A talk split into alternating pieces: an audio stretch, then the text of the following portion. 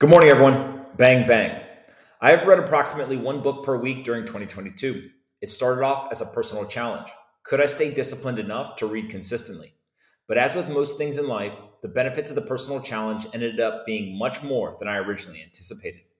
The main benefit that I discovered was an inverse relationship between reading and wasting time on social media. Many of you have heard me talk about it, but a friend gave me a physical book to read over the summer. I found it difficult to sit down and read without checking my phone every 30 seconds. The digital addiction was smacking me in the face. I committed myself to reading only physical books for the rest of the year, and I haven't looked back.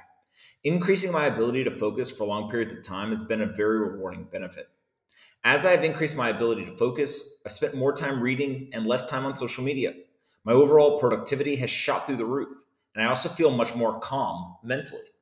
It is hard to describe, and I probably would think it was a woo woo nonsense if I didn't experience it personally. But we are different animals when we have our brains on social media. Lastly, the more reading that I've done, the more learning that I've achieved. This is probably the most fun part for me. Below, I have compiled a list of my favorite 10 books that I read in 2022. I've linked to the book notes that I produced where appropriate, and if a book doesn't have a link to notes, I'll be publishing the notes in the coming weeks. Let me know in the comments, reply to the email, or just tweet at me with your book recommendations. The best books that I have found are through others. Here are the best books that I read this year. Number one, Mastery by Robert Greene. The mastery of a subject has become an outdated idea. Most people associate mastery with genius or natural skill. The truth is that mastery is almost always accomplished by intense focus and hard work over a decade or more. This book explains how to build mastery in the modern world. Number two, A Curious Mind by Brian Grazer. Curiosity is a superpower. We often don't talk about it nor think of curiosity as an endeavor worth pursuing on its own. Many people talk about creativity and innovation, but Grazer argues that curiosity is the most important pursuit. He uses his personal experience with curiosity conversations to highlight the benefit. Number three, Discipline is Destiny by Ryan Holiday. The description on Amazon summarizes this book perfectly. To master anything, one must first master themselves one's emotions, one's thoughts, one's actions. Eisenhower famously said that freedom is really the opportunity to practice self discipline. Ryan Holiday delivers again with a book that is hard to put down and makes you seek self improvement. Number four, Being Mortal by Atul Gawande. No one wants to talk about the experience of dying, nor the days, months, and years that lead up to that moment. Old age used to be a revered status in society. Technology changed that. Rather than require our elderly to live the last days in institutionalized care away from their families, we now have a better path forward. Atul Gawande shares personal stories and many different studies that will make you think more deeply about medicine's role in aging and the end of your life. Number five, Good Profit by Charles Koch. Prosperous societies depend on freedom, both for the market and the individual. So Charles Koch argues prosperous companies should follow a similar strategy. He uses Koch Industries, one of the world's most valuable private companies, as his example of market based management. This book includes the perfect combination of tactics, entertainment, and humor. It has become one of my favorite business books. Number six, Empire State of Mind by Zach O'Malley Greenberg. Jay Z rose from the streets of New York City to become one of the most successful businessmen in the world. This book unpacks the rapper turned business mogul's life story, including the wins, losses, and lessons learned.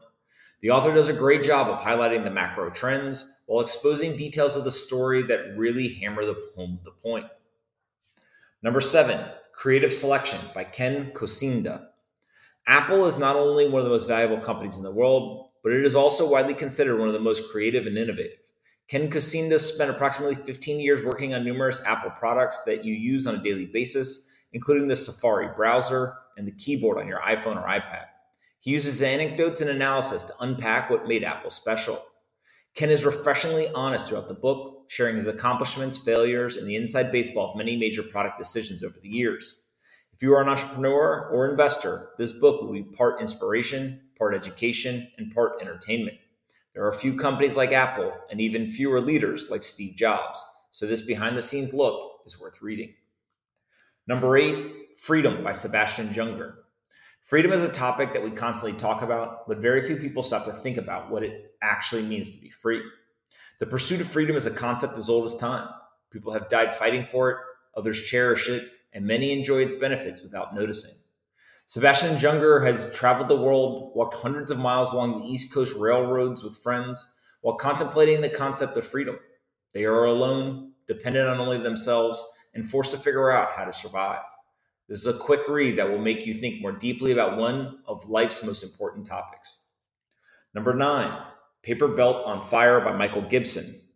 Higher education is a massive bubble. Students are taking on tens of thousands of dollars in debt for a chance to be awarded a piece of paper, but colleges and universities are no longer testing for mastery of knowledge. They've become a status filter for those willing to sacrifice years of their life to get a job. This focus on status rather than measurable value creation is pervasive from Washington, D.C. to Boston, which is what author Michael Gibson calls the paper belt. After working for Peter Thiel and helping to steer the now famous Thiel Fellowship Program, Michael and his colleague Danielle left to start a venture capital fund that would effectively short the higher education bubble. They have backed a number of companies that you've probably heard of, but their investment comes with a twist. You have to be a college dropout or never have stepped foot on a college campus. Number 10, The Practice of Groundedness by Brad Stulberg. We live in a hyper-connected world where you are one notification away from a dopamine hit. Too many people are focused on productivity, self improvement, and being always on.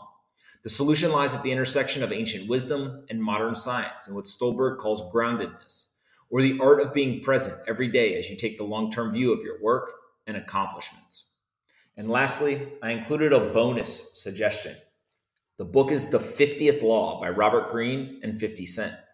This book is a must read, but everyone I suggest it to ends up thinking I'm joking. It addresses fear in a compelling way. Greene writes in his usual style, but overlays the lessons with 50 Cent's life. The book comes in leather, literally like a Bible. I know it sounds crazy, but just trust me on this one. The 50th Law by Robert Greene and 50 Cent. Okay, those are my top 10 books for 2022. I hope that you find them valuable. My wish for all of you is that you find time to do more reading during 2023. It will help you break your social media addiction, it will help you become smarter, and it will force you to be more interesting. That's it for this week, and I'll talk to you all next time.